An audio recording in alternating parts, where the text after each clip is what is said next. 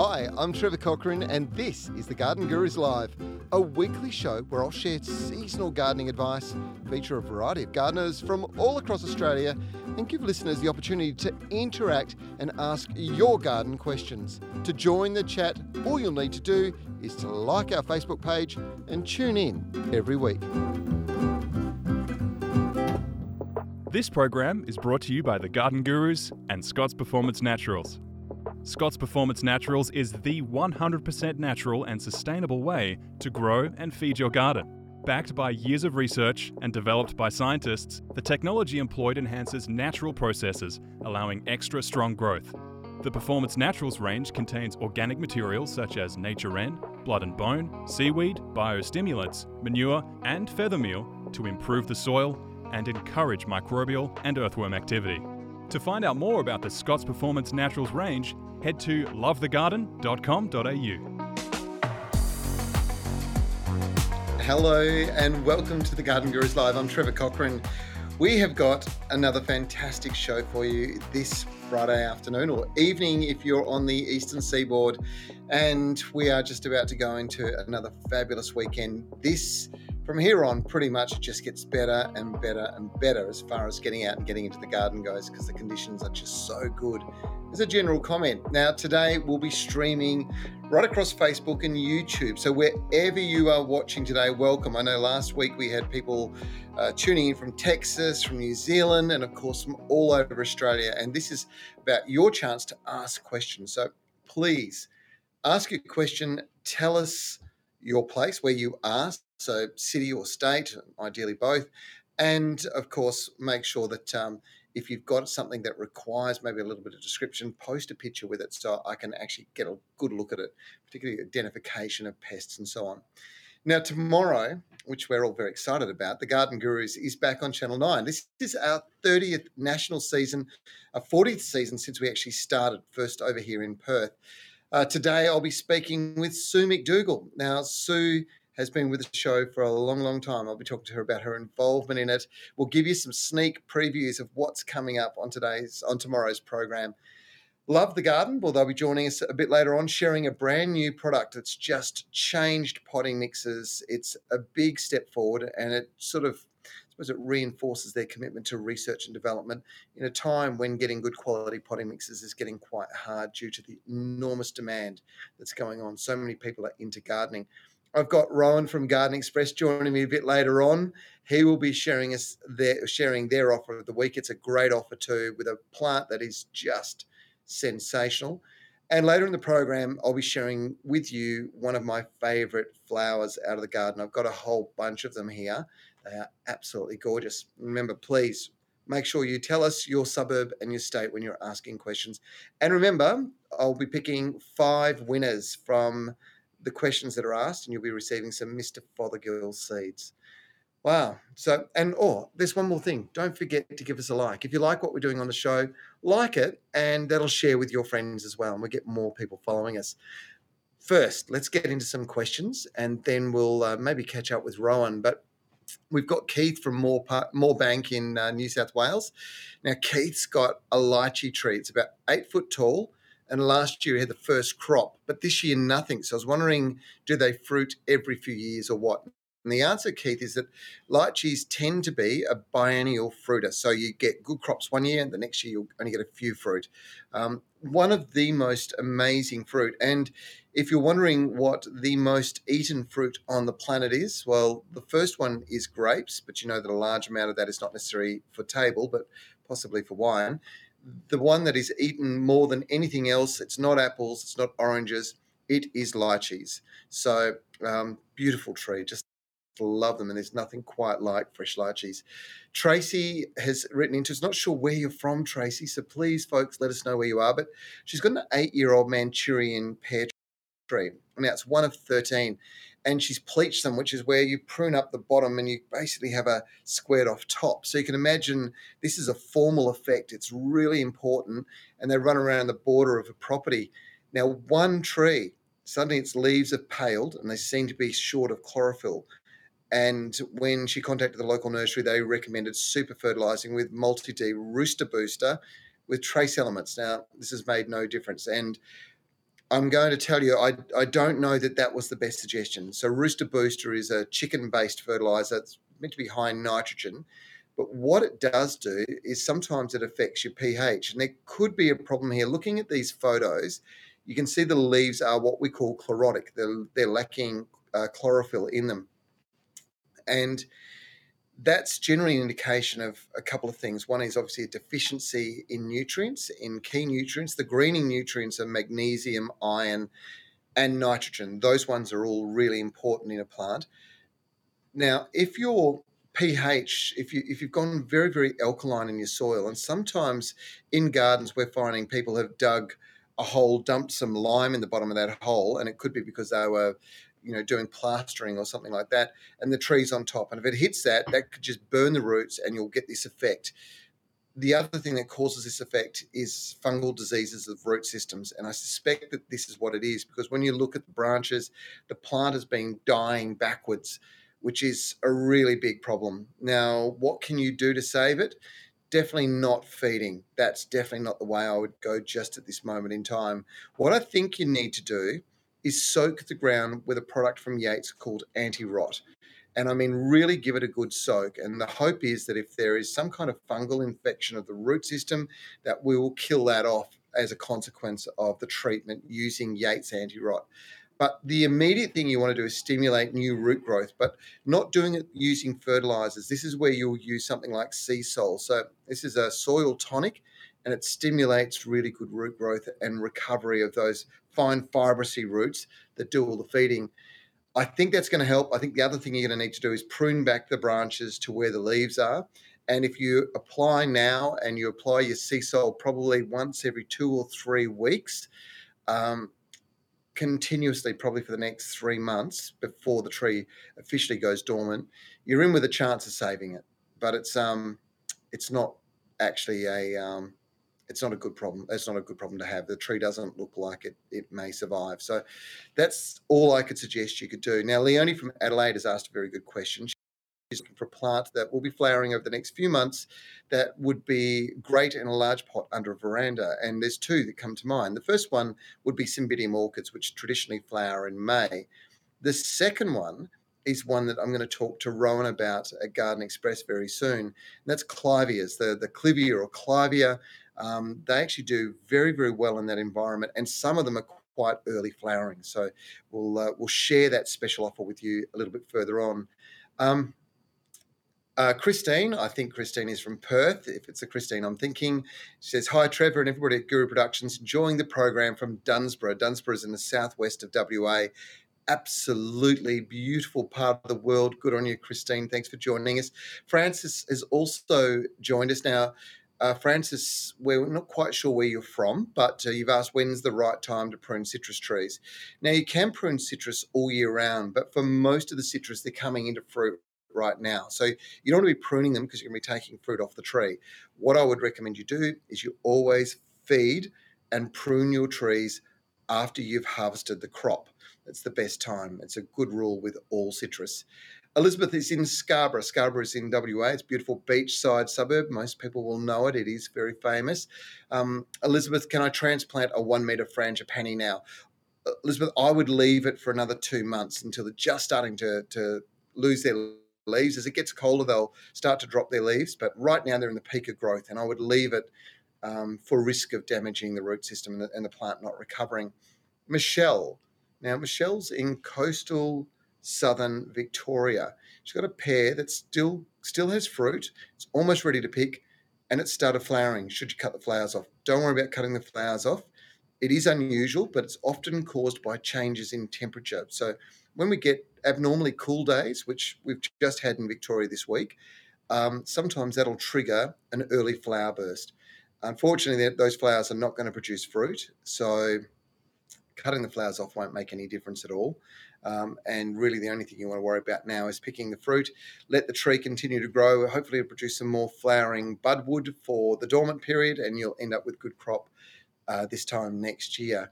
Carol is in the Mornington Peninsula, one of my favourite places in Victoria, beautiful part of the world. For the last two years, she's had no success in tomatoes ripening. Now you've rotated your two garden beds, but to no avail. Help.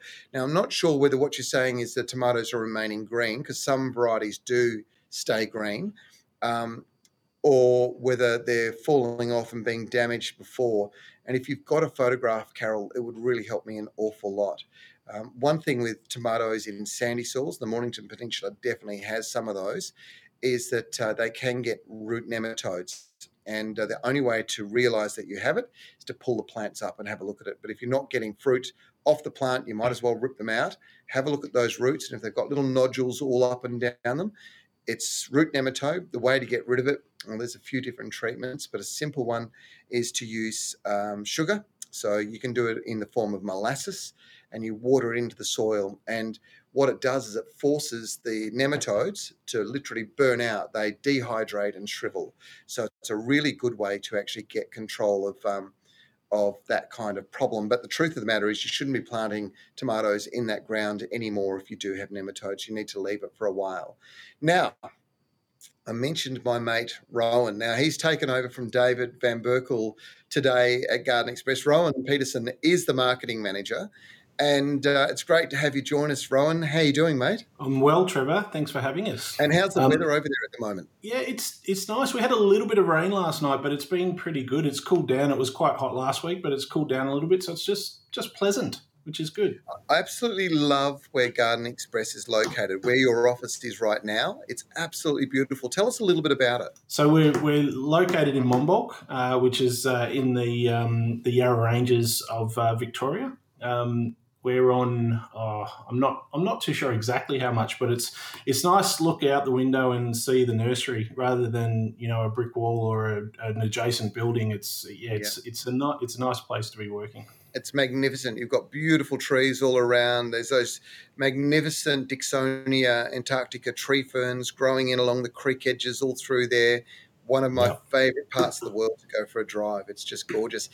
Um, well, you guys have been pretty busy, haven't you?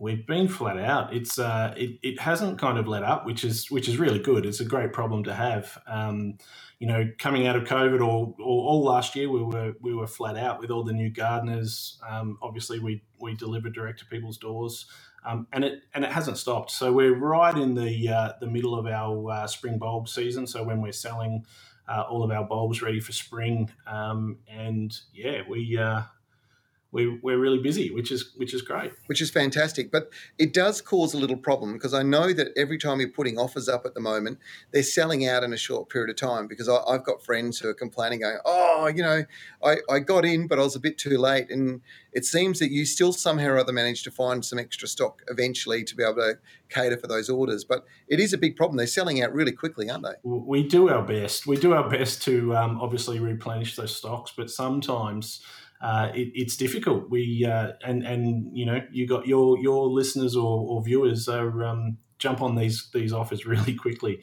So um, yeah, if you if you're interested in whatever we're offering, I suggest you know, getting in as quickly as you possibly Act can. Fast. Well, look, you know what? There's a very unique opportunity today because the Garden Guru starts back on nine nationally tomorrow. We're really excited to be back. But of course, you guys continue your support of the program, and we're really thrilled with that, and, and very much appreciate uh, the the team at Garden Express backing us every year. You've been doing it for years now, and it's a fabulous thing. But we're going to give viewers of the Garden Gurus Live the inside running, aren't we? You're gonna you're gonna offer. We are. We are. We're going to uh, offer this one a little bit early, uh, so you guys that are watching the live show now can uh, can get in before the rest of the country, which is uh, which is a bit unique. so we we've talked about spring flowering bulbs recently, but um, the bulbs that are suited to to many parts of Australia, particularly the hot, dry locations in Australia, are those that originate from South Africa and one that you know I suppose it's a bulb, it's a it's a perennial if you like, but absolutely gorgeous, uh, and I just love them.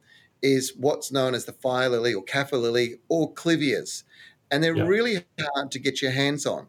but you guys have we, managed to get stock. Yeah, well, we, we've had several conversations this year about uh, how hard it is to be able to get hold of these things, and we've been searching uh, growers all around the country to try and get hold of some stock, and we've been able to, which is great. We've actually got uh, three colours. Uh, we've got a beautiful red one, uh, which is a Belgian hybrid. We've got a yellow, uh, and we've got an orange uh, at the moment, which are all uh, yeah really good. You can actually see one just here behind me um, yep.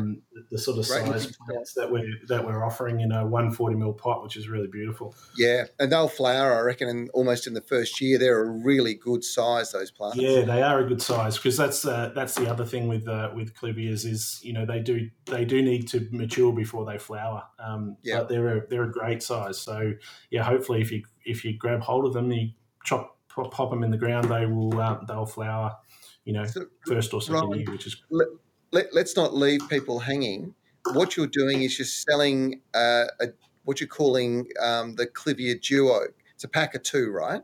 Tell us about the deal. Yeah, that's right. So you get the yellow one, the the yellow one that I just showed you, and uh, yeah. and also a red one. Um, the deal is thirty seven dollars for the two. Uh, you saw the size of the plants.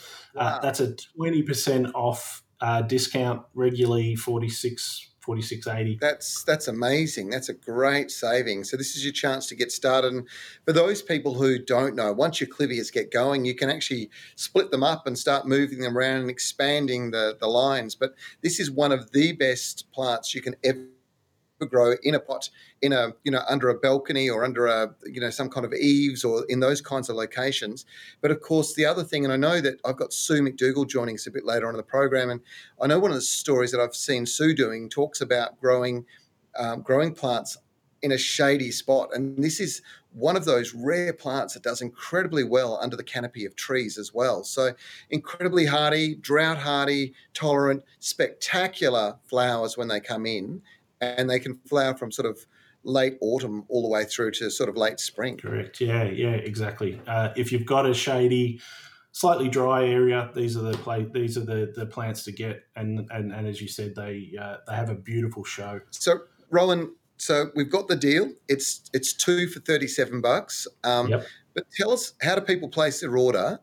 And tell us a little bit. You guys, you know, this is the great thing about Garden Express is you actually deliver it to your doorstep. Yeah, so jump online. Jump online to uh, www.gardenexpress.com.au. Um, place your order, really easy, um, and we will ship it straight out to you. These are ready now, as you can see, uh, ready now to ship. So, uh, yeah, we'll get it straight out to you uh, directly to your door. That is awesome, mate. Look, thanks so much for joining us. You get out and go and have a uh, have a nice weekend. I know David's already out there with the red wine, sitting on the balcony with his feet up. So Correct. you might as well go and join him. Yeah, I, I might just do that. Um, and congratulations on 20 years. Uh, it's yeah. a pleasure to be involved with the show. Um, we have been for a number of years, as you mentioned. So from Dave, myself, Jenny, and the rest of the team at Garden Express a heartfelt congratulations. Wonderful. Thanks, mate. It was really appreciated. Your support is what's got us there, and, and that, of course, of, of all the people that, that watch the show. So thanks very much. Have a great weekend. Excellent. You too. Visit the Garden Guru's online store and browse through a collection of high quality, German made Wolf-Garten tools. You'll also find a range of books with information to help create and maintain a beautiful garden. You can also access the online store on the Garden Gurus Facebook page. Use the code GURUS for free shipping on orders over $30.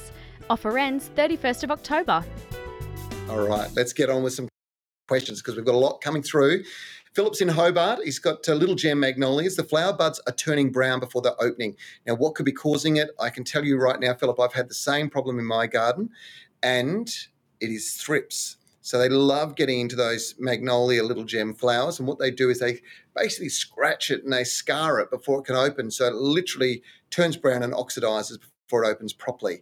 Now, the solution, you will actually see a story on this weekend show about these insects, these natural um, mites that predate the, the thrips. And it's really important to think about trying to control these bugs in a natural way. And the reason is, is because um, thrips and, and also mites have this remarkable ability to um, absorb chemicals, and those that survive, um, they become more and more tolerant of them. So they become resistant to the treatments. And some of these treatments for thrips and mites are pretty pretty full on treatments, not the sort of thing that you really want um, to be spraying around in the garden. So if you've got the choice between avoiding sprays and bringing in natural predatory bugs and not, well, I would be going for the natural predatory bugs and avoid the spray. So if you want to know more about that, simply watch this weekend show, The Garden Gurus at 4.30 on 9, and you will see um, the company that we're featuring, they they just do amazing work, and this is the future, I think, for us with regards to bug control in our gardens. Hopefully that helps. And, and please remember, if you like what we're talking about, if you like the questions I'm answering, if you like our guests, give us a like. It uh, shares it with all your friends, and it means that we can kind of reach more people. Jenny is in Melbourne. Hello, we've been given a crepe myrtle tree. Will this tree grow well in a pot? Well the answer is yes, it will. Crepe myrtles do grow really well in pots, and there's a huge variation in crepe myrtles. So there's some actual beautiful little dwarf forms that make wonderful little mini hedges right through to quite large trees, and they can get seven, sometimes eight meters with a similar sort of spread uh, with some of the old fashioned varieties. So it'll depend on the type, but once you grow it in a pot, it'll contain the root system, which will contain the size of the canopy of the tree. So I hope that helps, Jenny. Uh, Consuelo in Sydney, hello, welcome back. It's lovely to, to have you join us. I'd like to know how often I can use Aquasol. I really enjoy the program. Thank you very much. Thank you very much, Consuelo. Now, look, um, interesting thing about Aquasol, it's a liquid fertilizer. It's extremely effective. So um, it's soluble. You mix it into a watering can, you water it over the foliage, and the plant actually draws the nutrients in through its leaves. This is great. It's a really good thing to, to sort of think about. Um, if you're trying to get really spectacular, fast growth results from plants. So, if you're trying to get your garden to develop quickly, this is a great way to do it the typical sort of time frame of, of using this. So you would apply it, and then within seven days, the the plant's intake of the nutrient will be at its absolute peak. Within ten days, it's on the decline. So every ten days, if you're applying Aquasol, your plants will be growing at their absolute optimum performance. It's a very very cool thing. Thanks very much for your kind words. Arjun is in Sydney. Hello, Arjun. What are good types of fish for medium sized garden ponds that can also handle the cold weather? Well, koi is the first one that comes to mind. Koi carp are sensational. They're beautiful. They're extremely hardy. They really can tolerate all kinds of extremes. And um, that would be the first thing I would suggest. There is a whole bunch of other fish that you can grow, some edible fish like um, Australian perch. Um, they're fantastic. You've also got things like uh, uh, during the winter, you can, if you've got reasonably cool water, you can grow trout. Um, there's all sorts of things. And the best thing to do is actually get into your local water garden specialist. There's some really good ones in Sydney. Um, so maybe check out our website if you're looking for one that is closest to you. Our plant of the week, I'm getting very excited because very soon one of my dear friends, I was nearly going to say old friends, and she's not old, but uh, she's very dear, Sue McDougall's joining us. But I thought I'd just quickly show you what I'd been picking in my garden this morning. Brought them in to keep uh, Michaela happy because she loves beautiful flowers. And uh, this is the dahlia. And you can just see there are so many different types of dahlias. And this is a little representation of some of the plants that uh, the bulbs that I got from, or corms I got from Garden Express. They come in all different sizes, from giant, big, bold reds to these tiny little pom poms. And it's just such a hardy, easy to grow plant. I can't recommend that you grow them enough. And mine are just coming into their own at the moment. So they, they had an early sort of early summer flowering. And then I had an outbreak of uh, Western flower thrip, and it really ruined the flowers. They started getting this burnt kind of effect to them. And it was when I introduced predatory insects. Now the predatory insects are on top. I'll show you what the actually what the damage looks like because I picked one stem just to show you. It's very hard to find them now because the plants are growing out of it. But I'll just pull this out if I can without breaking things. Um, but if you have a look at these leaves, you'll see that they're deformed. They're not happy. There's some like burn marks on them. So this is classic thrip damage. And uh, the predatory insects, once they get the balance right, they start, they take over and they start eating those thrips, those western flower thrips in this particular instance. And it stops them from doing all the damage. So the damage is evident in the flowers, but also uh, very evident, obviously, in the foliage, the new soft foliage as it develops. So this is a great way to get control of it. So you will see some more about that on the show. But to be quite honest, um, as we go into the autumn, the dahlias in my garden are just spectacular and I'll be featuring them at some point through the coming series. It's not the time to be planting the corms. It's certainly time to make sure that you're keeping your eye out for them on um, the Garden Express uh, website, but they won't be coming out till later in the year. Uh, now is the time to be enjoying the flowers. So that's my plant of the week, dahlias. And I have been asked to make sure I put my arms down too because Michaela is just watching. Sorry about that. I will sit upright. I've got my very good friend uh, Sue McDougall joining us. Now, Sue has been doing radio on Radio 6PR forever, but she's also been with us with the Garden Gurus. Sue, we were just talking about dahlias, those beautiful dahlias, and how you love them. Um, you had a great story about your grandma's carab- carabine tree. Yeah, certainly, Trevor. The carob tree, they used to be stored underneath the carob tree. And I remember as a kid, these dahlia plants being higher than me.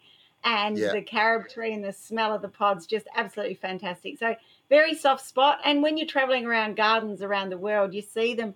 They are just so fantastic. And I just, even a punnet of seedlings this year I've grown. They're beautiful. Mm. Yeah, well, you know what? There's the thing that I love about the dahlias in my garden is the diversity of flower shape and size and color. It's just spectacular, and you know some of them are enormous. Then you've got those beautiful little pom poms that I just showed before, and and they're dainty and delicate and just so beautiful. Yeah, they certainly are. And the tree dahlia, the first winds always of the winter no, well, I would say autumn knocks them around. So, you know, you know that winter's going to change when the dahlia or the weather's changing when the dahlias come into flower. Yeah. Now, you know what, um, Sue, when did we first, when did we first have you on the Garden Gurus? What was the year? Oh, Trevor, I'm not sure, but I think it was when, actually, I do remember. It was 2001. Um, my, that was when Claire, exactly, Claire's now was born then, and I think it was May 2001. I only remember because I've got a photo of the first day I went to shoot with her, and it's one of those one of those times that I'll just think, oh, she just turned 20, Trevor. So That's it's so quite scary. amazing. so I, I, was just about to say you, um, if it was 2001, you were only 16, but I'm not going to say that in oh. the context of you revealing Claire because she'll be upset maybe, to well, maybe it was 2001. I'm not sure, Trevor. You've been around for 20 years, so it might not have even been that long. It might have been when George was young. It's been a long while. I could be totally wrong. And you've covered so many different stories over the years. There's been so much that you've done have you got a favourite story? Is there a favourite place you've visited? Uh, every year's my favourite, and I think some of the some of the spaces I always say that, and I, I just get inspired by the garden owners, the passion that they have. I mean, I remember Orlando when we went down to to yeah. Dwellingup, wasn't it? We saw some beautiful trees in that area, and it's inspired the garden just having a dam and that much space. I yeah. I just think of the opportunity of visiting Singapore and seeing the International Garden Festival what's happening there. I think yeah. it opens up your eyes to what's actually available just in our local our local um, backyard. And I think we're so blessed, you and I, to have the opportunity to present these stories because we do get to go into people's backyards. We get to see amazing gardens, great events like that. Singapore. That was the very first Singapore International Flower and Garden Show. That was a that was a, a pretty big highlight on my my reel as well. Tell me what uh, I know you've got a whole bunch of stories. I've actually seen some of them coming through the system. Tell me some of your stories that are coming up in this season. Oh, looking forward to it so much. Seen a beautiful garden. You've just got to um, tune in to see where we've filmed this year, local to where I live. I live in the hills, of course, and mm-hmm. where where it's quite warm, where it's quite um, dry. I say you need a crowbar to dig a hole at the moment, Trevor, but just yeah. a shade of trees. I've just been really focusing on on developing the resources in the garden and using yep. the leaves in the garden. Um, today, uh, today I've been filming today, which was just come back from that, and talking about herbs, what we can grow in our gardens at this time of the year. Autumn, I always get this great sense of anticipation in autumn. I always get excited about what the season's going to be like, and then sometimes get a little bit let down in spring when it doesn't rain. But I always have this this feeling that this year's going to be a great year. So I, I can't yeah. wait. As we're talking, we're playing a highlights reel, and there's a great story you do there about shady spots. One of the questions I get asked about a lot at the moment is that, you know, as we're moving to the peak of summer and the sun's always so high in the sky, under the shade of trees is where plants, a lot of plants really struggle to get going. And you've got some great advice in this particular episode. Yeah, I do, and it's always something that I'm passionate about. We want we, we encourage gardeners, don't we, to plant trees. It's mm. nature's natural air conditioner, but then always frustration about what to do and how to grow. And you talked clivias earlier, Trevor one of my yep. favorite areas for dry area shade. So, what do we need to do to keep plants growing? Great story. I was so excited to be able to present it because dry area shade, as our garden grows, it changes so much. And you've got the competition of the tree roots trying yep. to re establish your garden. And I think gardens like fashion, we do need to change what's happening. So, I always say to people, don't expect it to be there forever. It will change. What was shady last you know last week a tree branch could come down and suddenly it's in full sun and and opposite we plant all these trees when we're establishing a garden or large plants turn around 10 years and they are actually really deep shade and then you wonder why nothing grows so soil i say gardening is all about the soil trev. I know we talk about the plants but it is about the soil. Yeah there's no doubt about it and you've got some great advice with that. Now tell me about your garden because we you know we we often sort of see you pop up in, in something that you've been doing in your own backyard but tell us about your garden and what you're doing at the moment. Oh what i'm doing at the moment i've got two rogue sheep can you believe that that are actually in my garden. So everything's trimmed up to you know waist high and i was just chasing them out of the veggie patch before trevor and it's oh. like they are happy. They are so fat, you know, they're this wide. Yep. And the lamb should not even be there. It shouldn't be with its mum, but every now and again in the afternoon it loses its mum and it's the end of the world. So my garden is we are situated on five acres in the hills. I just absolutely love it. We're in a unique position. But everywhere where you need to have a crowbar to dig a hole, that's always the case. And you fill a little bit of water and and then uh, when I say let come back half an hour later and dig a hole, but no rock, which is exciting. So in my garden, we've just re-pulled everything out of the veggie garden at the moment. I've got mm-hmm. mint taking over like you wouldn't believe. So the veggie garden's well, being revamped. Sue, lamb goes very well with me. Everyone keeps threatening that. Exactly. I was thinking that they've sort of got a slight lemon mandarin flavour at the moment, I'm sure. So I, I, don't know whether it uh, understands, but I'd explain it to it. It might just stay away from the garden thereafter if you're. If you're I say that. Well. If they know what's good for them, Trevor, that's what I say too. Now, um, I, I did did I did yeah. tell you my favourite plant was was at the moment was dahlia in my garden. What's the favourite in your garden? That's actually looking beautiful at the moment. I just went out and I just took some photos while I was chasing the sheep away. At the moment, the naked lilies are looking amazing. You know, the pink mm. one, they just what I call always. I just went, my goodness, they have had no water over summer, Trevor, and they come up and flower, and you think, where has that come from? The best water wise plants. So, you know, if you've got people who say they can't garden, there's no water in summer, they just pop up, here they are, and they say, Look at me. In where I live, the season's always about three or four weeks later, it's up to four weeks later than than other areas. So, and it's very yeah. cold in winter. And the other one of my favourites is a ruby lime, which I'm itching, waiting. It's one of the native limes. It was planted probably when the Garden Guru started and it was a rogue plant from a nurseryman who said, oh, "I don't know what to do with these," and I said, "Much of my garden is is built on that," and yeah. I put that in, and they're looking amazing. And then, oh, once you start me on favourites, Trev, you're just going to have to mute my mic because I've got the ground covering Banksia um, Blechnum, ah. which is it, it is just amazing. It's just spread three meters around the place, and wow. it's just created this gorgeous habitat. So I've got a couple of grafted verticordias that are stunning, and we imported a lot of sand in a certain position, and you know I get favourite white and mulberry. They do, they do well in that situation. They do do really well in that situation. They um, because we got a lot of coarse river sand, so we dug out a lot of clay and created this this river sand area, this river bed, and the erysiphila, which is a cabbage verticordia, which you know I'm a little bit soft my heart is a bit soft to those because it's where I grew up. They grow naturally. And Yeah. so they've done fantastic with no care. And consolidating the water, of course, is always, always a big highlight, isn't it? But I look out and I see the beautiful trees and I see, you know, I've got New Zealand, New South Wales Christmas tree, the Ceratopetalum looking amazing every every summer. And I just Yeah. go, oh, figs are looking stunning. Anyone want some figs, come to my place because I've got Yeah, so many yeah. figs. So the sheep like those too. I've got to pick a few at my place uh, in the next 24 hours, otherwise the birds are going to, I think, ruin the rest of them, which is a bit of a shame. So now, look, you're you're back on, obviously back on the Garden Gurus uh, tomorrow at 4:30 on Nine, but you're you're also on radio here in WA on Radio 6PR, aren't you? Yeah, I certainly am. I do gardening. I've been doing gardening there for since before the kids were born. So that was a long time.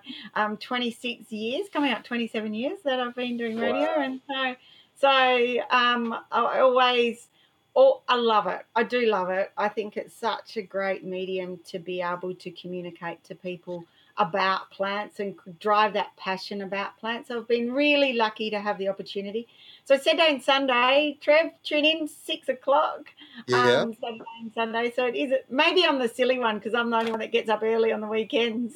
Oh, you, you don't mind that. You've been doing it for a long time. And I wanted to ask you of all the questions you've got asked over the years, is there one about a passion fruit or a lemon that you've missed out on so far? Because I know you get asked a lot about passion fruit and lemons. it certainly is, and I think mangoes is taking over. Do you find that as well? Think I'm Mm, thinking that mangoes are definitely um, taking over because they're a tree that grows so beautifully in Perth gardens, and Yeah. so. and- And I'd say now, Trev, mangoes are up there with the best of them. Wow, that's interesting. I um I was actually going to do my um my favourite tree next week being the golden shower tree, but I think I might do uh, might do mangoes. That's a good one to bring up. There's nothing quite like Yeah. it. Actually, my golden shower tree's got a whole bunch of naked ladies underneath it as well. They're just all popping up at the moment. They look fabulous. Yeah, they don't need very much care. So if you're a beginner gardener, never grown anything, they are the- definitely one of one of the top my top picks. Yeah, I think the trick is treat them mean, keep them keen, right?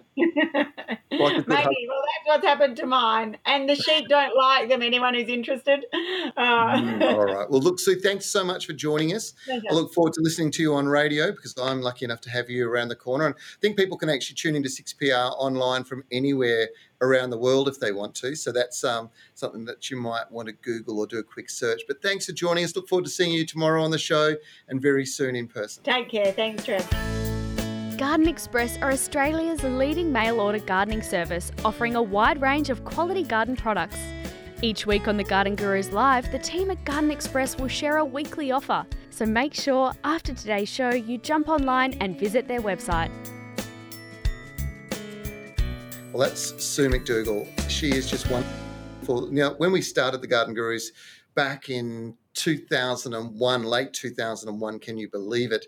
Um, I had a partner in in the business uh, in the in the show who uh, was a mentor and a, a great friend and still is today. And we were very lucky as a consequence of covid uh, to get nev to break himself away from all the talks he was doing around the community and come and start doing some presenting. So here's a little preview of what's coming up with neville passmore This Saturday on the Garden Gurus, I'm going to be talking chilies, how to grow them and how to enjoy them.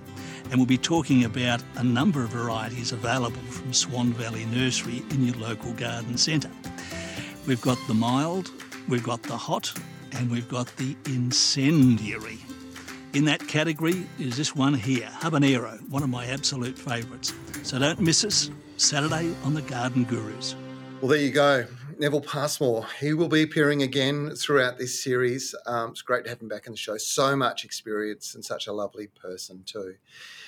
Shall we answer some questions for you? I'm sure you want them. And of course, don't forget you can win one of these fabulous packets of seeds from the guys at Mr. Fothergill's, who we really appreciate supporting us with this. Um, the first one we've got, we're going to go to Victoria. We'll talk. Uh, we'll talk to Ryan's question. He's got a ficus burgundy. It's sprouted from the side of the main plant. It's been growing very slowly. The main plant, however, has completely stopped growing from last autumn, just before the winter. uh, and you've been feeding it for the last few months, but with no avail. How do you get the main plant? Uh, I think what you mean is how do you get the main plant to grow again? Well, this is really interesting. So, the closer you are to the roots that are in the soil, any buds that take off from that area, they have the they have the, the immediate access to the nutrients and moisture. So they are going to what they, what we call sucker. So they're going to sucker up and grow really fast. And if there's a bud that takes off from there, it will outgrow the top plant. In fact, it's sucking up all the goodness, and that's why the top plant, the main trunk, is not growing anymore. If you want this to take off, you're going to have to cut this bit off. It's really important. So remove those suckers from around the base. Um, ideally, because it's a rubber tree, if you, you pull it away, so this is a ficus, pull it away, you're going to kind of tear it. It's pretty hard to get a nice clean cut. What I would suggest you do is actually just grab some secateurs and cut it as close as you possibly can to the trunk. And then if you see any little shoots start to appear after that cut has been made, um, just break them away with your thumb. So just push them away uh, and break them off. And what will happen now is all that goodness that was going into that side shoot will now go back up into the middle and you'll see new growth emerge out the top. I hope that helps. Ryan, that should be a reasonably good explanation as to what's going on.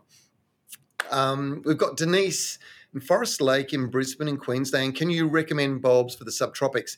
No frost? Well, straight away, obviously, um, clivias. I think the, the best clivias that I've seen in Australia, to be quite honest, the best I reckon are in Queensland. In fact, I would think that um, I would think the Roma Street Gardens probably have some of the most spectacular displays. So certainly clivias are ideal. There are a whole range of um, of, of, bulbs that are really good like that, and Nerines are another example. But you the best thing to do is to head into your local garden centre, talk to your horticulturalist in there because there's always somebody qualified in your local garden centre and they'll tell you about what's performing best in your local area. It will really help a lot. Denise, I hope that helps you up in Queensland. Shay, we're not sure where you are, unfortunately, but it's probably okay in this instance because it's an indoor plant. You've got an anthurium, it's turning yellow after transplanting it from hydroponics to soil. And why is this? Well, it's probably more likely that it's transplant shock. Uh, they don't like they don't like disturbance, root disturbance. They really don't have a very comprehensive root system. They do like um, being able to get watered maybe twice a week. If your soil is heavy, um, so it tends to be hydroponic mixes are very open and coarse and, and porous. Uh, that's really the ideal scenario for this type of plant. If it gets into heavy soil, it can become saturated and waterlogged, and those roots don't like that. They do like it to be nice, a nice coarse mixture with bark and so on. That could be it. It could be it's drying out. It could be it's getting too much water, but it will be one of those two extremes, and only you will know, Shay. So I hope that helps. Jan is in Booragoon in WA. That's in the Perth metro area. She's got a Westringia blue gem hedge, and it's starting to die. Is it true that Westringia only last five years? They're actually quite long-lived Westringia. They're certainly uh, you'd be expecting to get a lot more than five years out of it. What's probably happening, I would suggest, if you're seeing sort of dieback at the moment, you're probably getting stress, and this could be caused by the plants being close together. Perth has had some particularly excuse me, humid weather, like really humid weather that's causing sort of fungal problems and diseases. And it could be something in that space. So, my suggestion would be that you prune out the dead wood um, with your secateurs and that you soak the ground with a wetting agent. I think that that that will help you a lot. But look, if you do find that you've got them dying off, the easiest thing to do is to remove them and plant again. I think that might um, might be the way to go. Um, let's go to Melbourne. Steve. Hello, Steve. Uh, this is, is it the 64th millionth time you've been asked, but what do you prune back? A, I think, what do you prune, or how do you prune back a lemon tree? And by how much? That's a good question. I, I hope that. Um, I hope that this is a tree that is just getting a little bit scraggly and just needs a little bit of love because if your tree's the right size, you don't have to prune a lemon tree. But if it's getting quite large, and certainly the Eureka variety is one that can get quite a big tree, um, you can take it back by about 25%. Um, we've got a, a uh, YouTube uh, question coming from Ex- Exclude One in Perth. I've got a MacArthur palm that says uh, full sun uh, that you've just purchased. Now you planted in a position that gets a few hours of harsh sun. Now it's got burnt leaves. Should I keep up the watering? Actually, to be quite honest, that's the only way you're going to get this palm through. They do need it to be warm. They don't like it to be cold, and um, it would have come. I'm almost 100% certain this palm would have been brought down from Queensland or Darwin into Perth. This often happens around the country. Plants get moved around um, and it's not used to that sort of harsh, you know, dry sun that we get. So, skewed one, I think that the solution will be keep up the watering and hopefully it bounces back.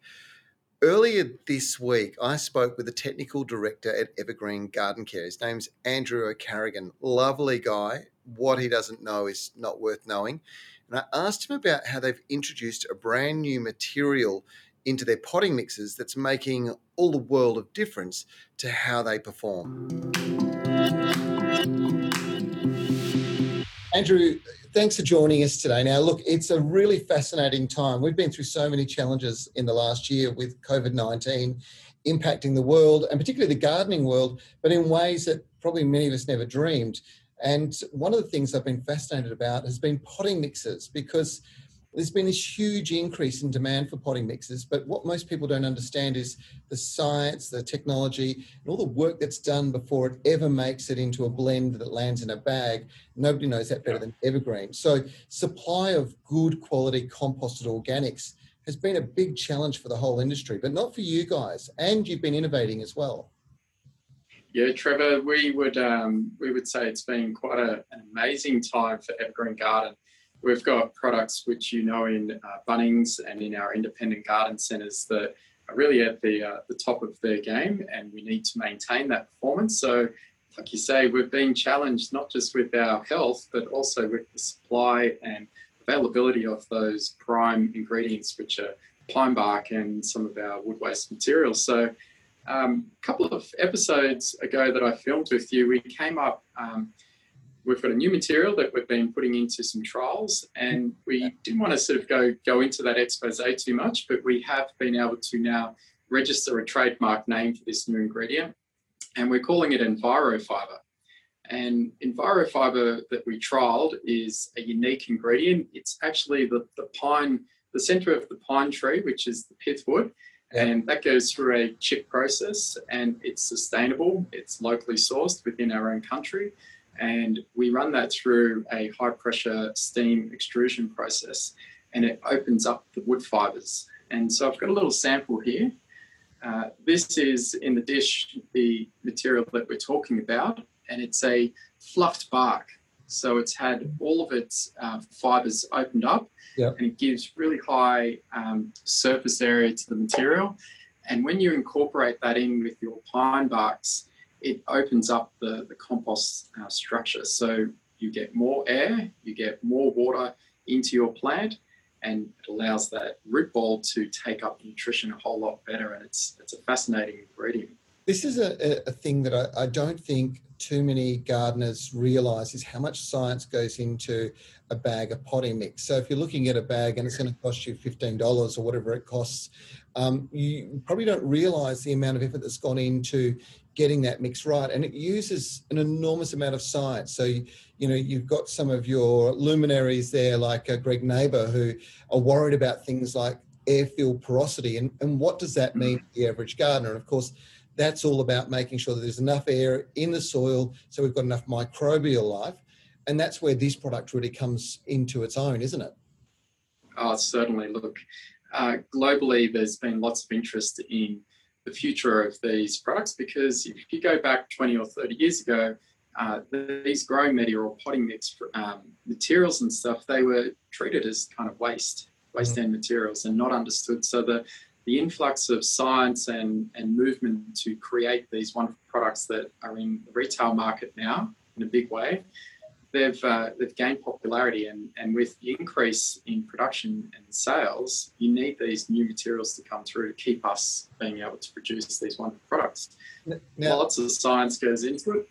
Yeah, lots of science, lots of time, lots of energy. Um, but we've got a really successful product that will start to roll out across the uh, southeast corner of Australia. Yep. And indeed, as we get um, more suppliers across Australia and internationally, giving us opportunity, we'll bring more of those uh, materials into play in different states. Andrew, just just to uh, make sure that people understand what we're talking about, this is just one of those special ingredients in your potting mixes, right? It is. It's going to yeah. be available in all of them.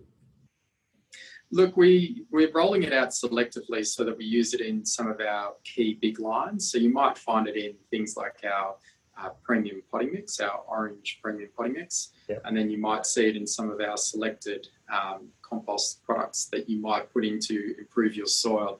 And they're, they're fantastic additions. So if you start to see um, this sort of white fiber, we call it envirofiber, Yep. this is beginning to roll out into a number of our SKUs. So it's it's a great addition there.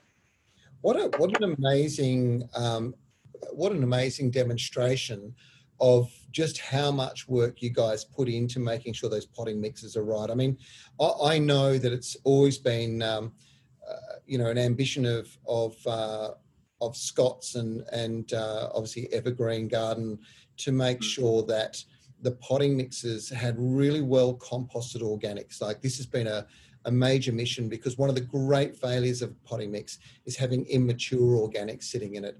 And um, Yes. you, you guys set some standards that really are at the top of, of the industry. But what that means to consumer is, of course, this very simple premise, and that simple premise being that when they actually get your potting mix, they get results every single time.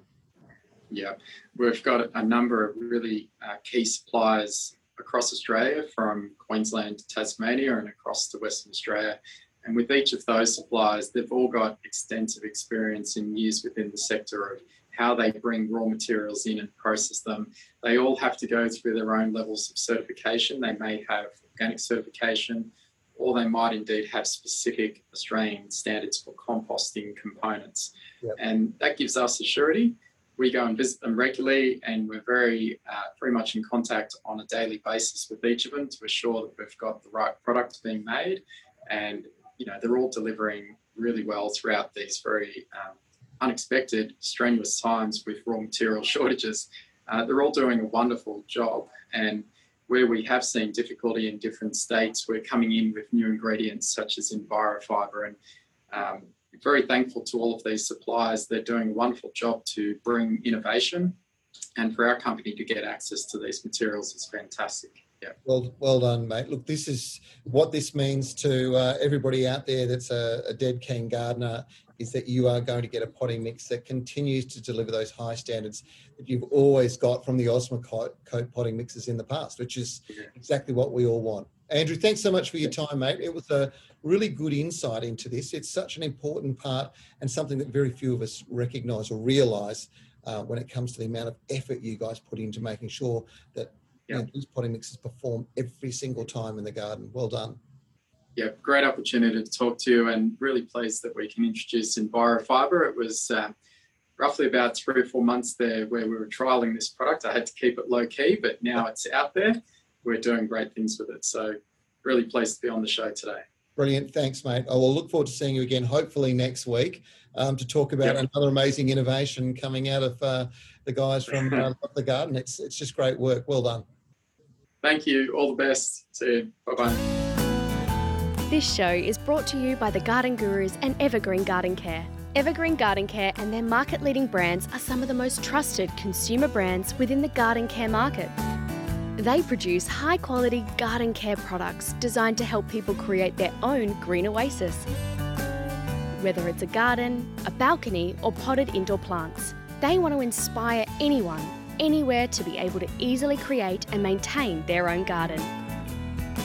To find out more about Evergreen Garden Care, head to www.lovethegarden.com. Wow, fascinating story. You know, it's really such a significant issue at the moment. The amount of organic material that's available to make high quality potting mix has really been challenged. So, this new innovation is a game changer, and it's just typical of the guys at Evergreen. They have just innovated continuously. And it's because they put so much work into research. And it's guys like Andrew and Greg Neighbor that are just doing so much in that space that's making such a big difference in your backyard. So that's why we want to share those stories. Now, uh, username, uh, so this is coming from our YouTube channel, Barmy Army. Hello, welcome back. It's you're from the Hunter Valley, and uh, I would first of all like to say cheers. Yes, I am having some pink lemonade this afternoon, but uh, you've been asking a question which is a really good one, and it's about tomato plants, and that it's not good to compost too many of them.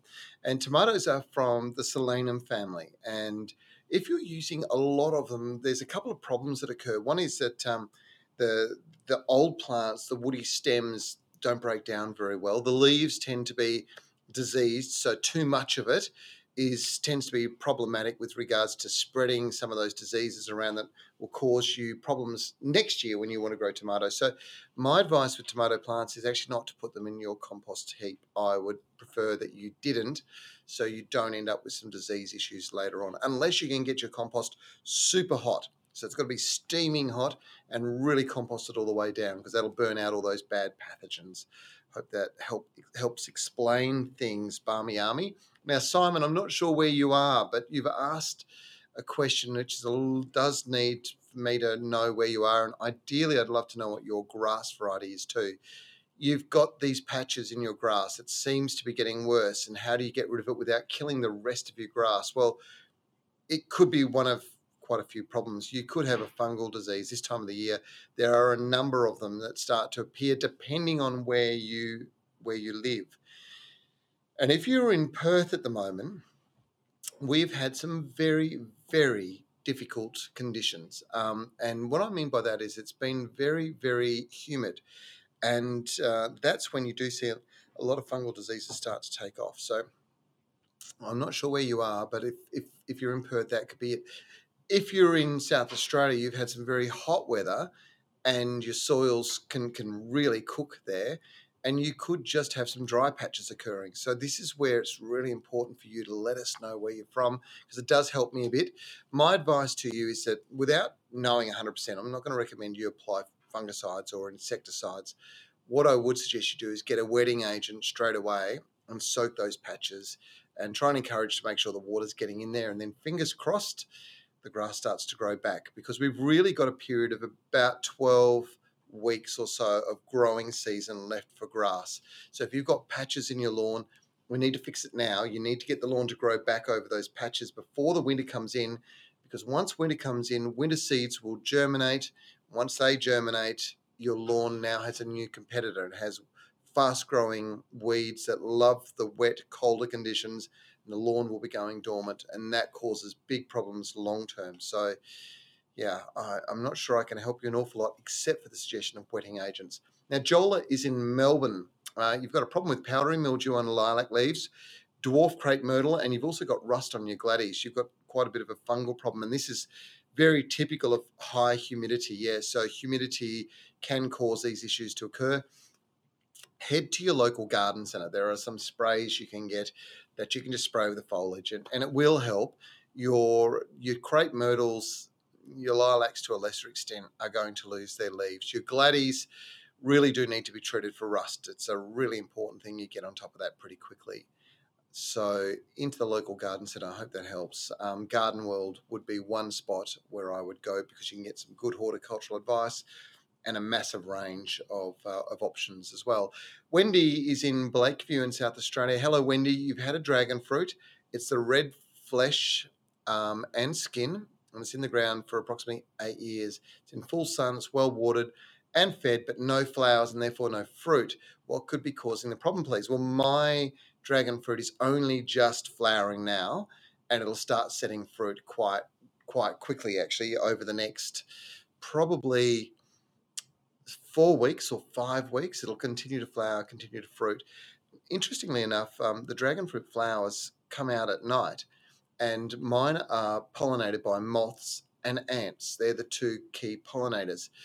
But one of the things that occurs with dragon fruit is if you give them lots and lots of water, tends to produce lots and lots of growth and doesn't need to produce any flower. And what is ideal for them is to get a lot of dry, stressful conditions about a month before you go into um, the, the flowering period. So if you can back the water off your dragon fruit, make sure it's not getting any water, it'll stress it, it'll force it to flower, that'll force it to produce fruit, and you'll end up with some great fruit. And dragon fruit are one of my all time favorites. I hope you enjoyed today's show. That's it. That's all we've got for you for the Garden Gurus Live this week. Now, Michaela is going to be sending our winners of the Mr. Fothergill's prizes a note very soon. And uh, congratulations to everybody for your contribution today. The Garden Gurus autumn season, which we're very excited about, kicks off on Channel 9, starts tomorrow at 4:30 p.m. Remember you can always jump on to our website. You can catch up on previous stories. It's a wonderful resource. It's thegardengurus.tv. If you want to see some of the stories, the videos, our YouTube channel is also a good way to go. You can also listen back to today's live stream and catch up on previous episodes on Spotify, Apple Podcast, and Podbean. And I can't wait to see you again next Friday, 7 p.m. Australian Eastern Daylight Time. I hope that you can join us. I really do. And I hope you enjoy this weekend and this weekend's episode of The Gardening Gurus. It's nice to be back. Thanks for your support. Happy gardening. See you soon. Trevor Cochrane. Bye. This podcast is brought to you by Stihl and Evergreen Garden Care. Stihl is Australia's most trusted brand of garden power tools, backed by 95 years of German engineering excellence. To get your hands on their range, visit your local Stihl dealer today or visit stihl.com.au.